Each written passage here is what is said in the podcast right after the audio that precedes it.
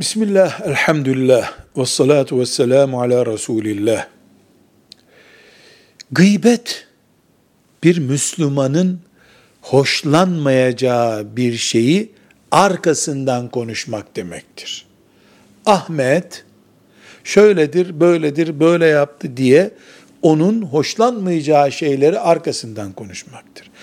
Bu hoşlanmayacağı şeyler bana yapılmış bir zulüm ise ben de derdimi bu zulmü önleyecek birisine gidip anlatıyorsam bu gıybet değildir.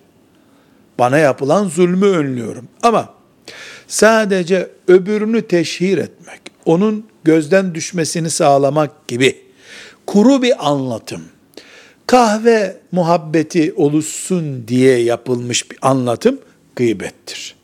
Velhamdülillahi Rabbil Alemin.